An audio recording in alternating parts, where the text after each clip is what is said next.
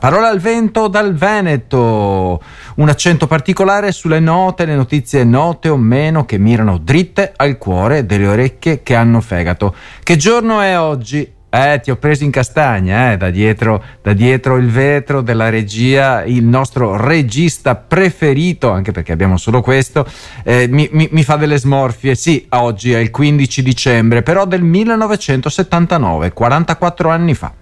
Eh, mi chiamo Fabiana e sono qui per presentare le trasmissioni della terza rete. Con tono sensuale e rivoluzionario per la TV pubblica di allora, l'annunciatrice Fabiana Udenio tiene a battesimo Rete 3 o Rai 3 alle 18.30 di sabato 15 dicembre. Quella volta cascava di sabato, 44 anni fa cascava di sabato.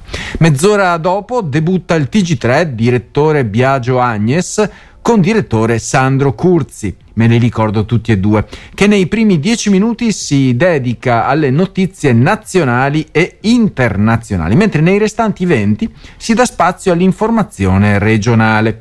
Alle 19.30 va in onda tutti in scena, rubrica di cinema, spettacolo e musica. E poi il palinsesto d'esordio dell'ultima nata in Casa Rai, lanciata a 18 anni di distanza dalla nascita del secondo canale e caratterizzata fin dall'inizio dalla programmazione su base regionale che raggiunge finalmente il 45% degli italiani, magari in dialetto.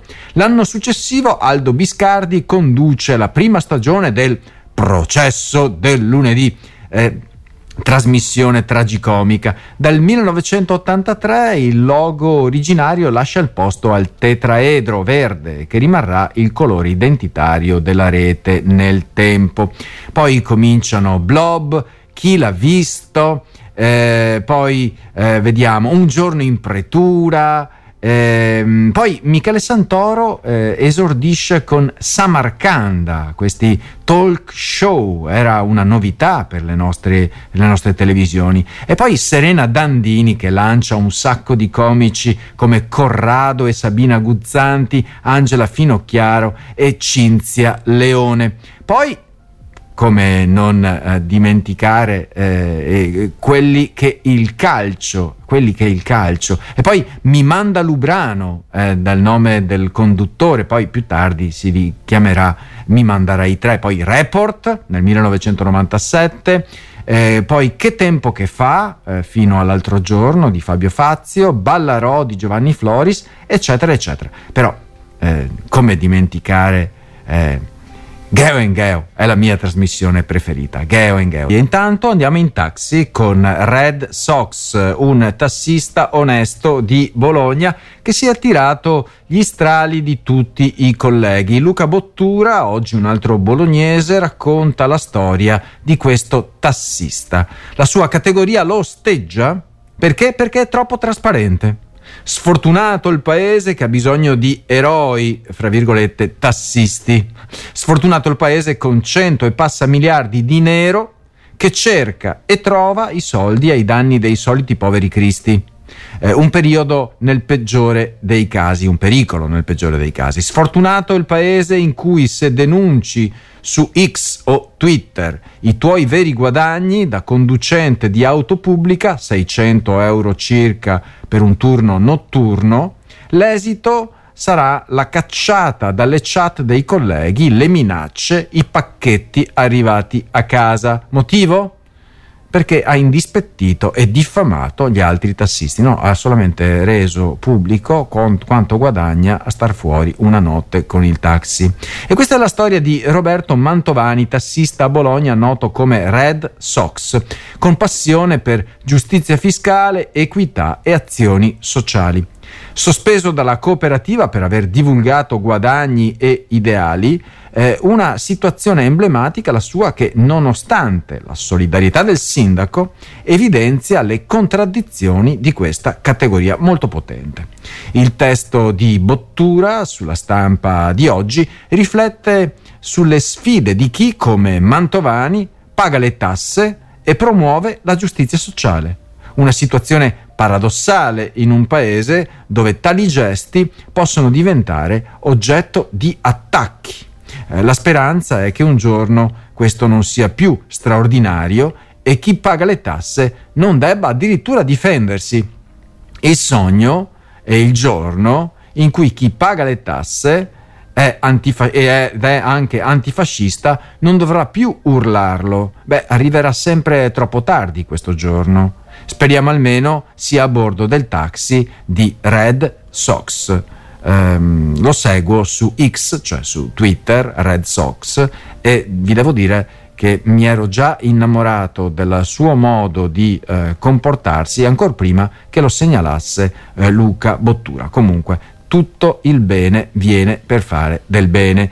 Homo più o meno sapiens è una riflessione di Vito Mancuso, qui a RWS Accendi la Speranza, però al vento dal Veneto. Parlando di intelligenza artificiale, ci troviamo di fronte a un bivio che riguarda tutti, ma la decisione è nelle mani di pochi, sì, eh, sono sempre pochi che decidono. Questa sproporzione tra pochi detentori di potere tecnologico e economico e la vasta popolazione di 8 miliardi di persone è una delle questioni più preoccupanti legate all'intelligenza artificiale. È fondamentale riflettere su cosa significhi intelligenza per ognuno di noi. Secondo Mancuso, è uno strumento, uno scopo o addirittura l'essenza stessa della nostra esistenza? Questa scelta fondamentale influenzerà il nostro approccio alla intelligenza artificiale. Mancuso sostiene che l'intelligenza sia il principio strutturale del mondo, un elemento che ha dato origine alla vita e che non è limitato all'umanità, ma è l'anima dell'intero universo. L'intelligenza umana, associata alla sapienza, ha portato alla nascita della tecnica e della cultura. Ora, con l'avvento dell'intelligenza artificiale, stiamo trasferendo questa peculiare capacità umana alle macchine. Tuttavia, è essenziale valutare come l'intelligenza artificiale si integri nel contesto in cui opera. Un coltello affilato, ad esempio, può essere uno strumento utile o pericoloso a seconda del contesto e lo stesso vale per l'intelligenza artificiale. La questione chiave, dunque, è la definizione di umano. Mancuso sostiene che la libertà sia fondamentale per l'umanità e la vera umanità si esprime attraverso la consapevolezza, la creatività e la responsabilità. Quanto l'intelligenza artificiale promuove la libertà determinerà se dovremmo accoglierla con favore o cautela. Però c'è il timore che l'intelligenza artificiale stia contribuendo a un cambiamento negativo nell'essere umano. Invece di rimanere padroni delle macchine, stiamo diventando sempre più simili a loro. Quindi si evidenzia il potenziale rischio di un mondo guidato dalla burocrazia e dalla procedura aumentato dalla intelligenza artificiale. Quindi l'autore, eh, Vito Mancuso, si pone la domanda se l'intelligenza artificiale rafforzerà la dittatura della burocrazia o invece potrebbe liberarcene. Il testo si conclude sottolineando che il fine dell'intelligenza artificiale dovrebbe essere il potenziamento dell'intelligenza naturale per generare libertà piuttosto che servire interessi economici o di potere. Il pericolo sta nel diventarne schiavi, schiavi della tecnologia, anziché suoi creatori consapevoli. Opinione pubblica, Massimo Adinolfi ha scritto un bellissimo pezzo sulla recente conferenza delle Nazioni Unite sui cambiamenti climatici, conosciuta come COP28. Abbiamo tenuto diverse riflessioni qui su questa rubrica in merito agli esiti di questa, eh, di questa conferenza.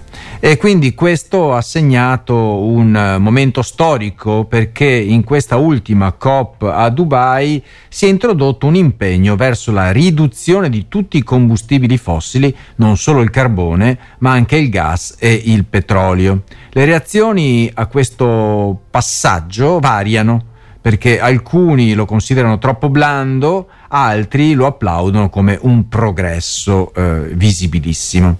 Il concetto di opinione pubblica, a proposito eh, del tema, ha radici profonde che risalgono a tre secoli fa, come sottolineato da Jürgen Habermas. Eh, questo periodo ha visto l'introduzione dell'argomentazione razionale nella stampa quotidiana, dando vita a un nuovo modello di razionalità pubblica aperta e discussiva. I mezzi di comunicazione e le regole dell'argomentazione si sono dunque evoluti storicamente, portando a nuovi ideali di chiarezza, obiettività e correttezza. Mm, questi sono fondamentali per un'opinione pubblica sana. La stampa ha contribuito a formare la necessità di informare il pubblico e ha dato inizio a un processo di legittimazione democratica. COP28 con tutti i suoi vertici e protocolli, si rivolge all'opinione pubblica come interlocutore fondamentale. L'assenza dei giornalisti e degli occhi del mondo farebbe perdere significato a un evento del genere. Sono necessari come mediatori. Il comunicato finale parla dell'inizio della fine dell'era dei combustibili fossili, ma alcune voci ritengono questo ottimismo eh, quantomeno eccessivo. Simon Stiel delle Nazioni Unite sottolinea la necessità di trasformare gli impegni presi in azioni concrete da parte di governi e imprese. In questo contesto l'opinione pubblica svolge un ruolo cruciale nel mettere pressione e vigilare su tali attori. Il tema del riscaldamento globale è particolarmente sensibile all'opinione pubblica, come indicato dalla storia delle parole. Il publicum diventa pubblico.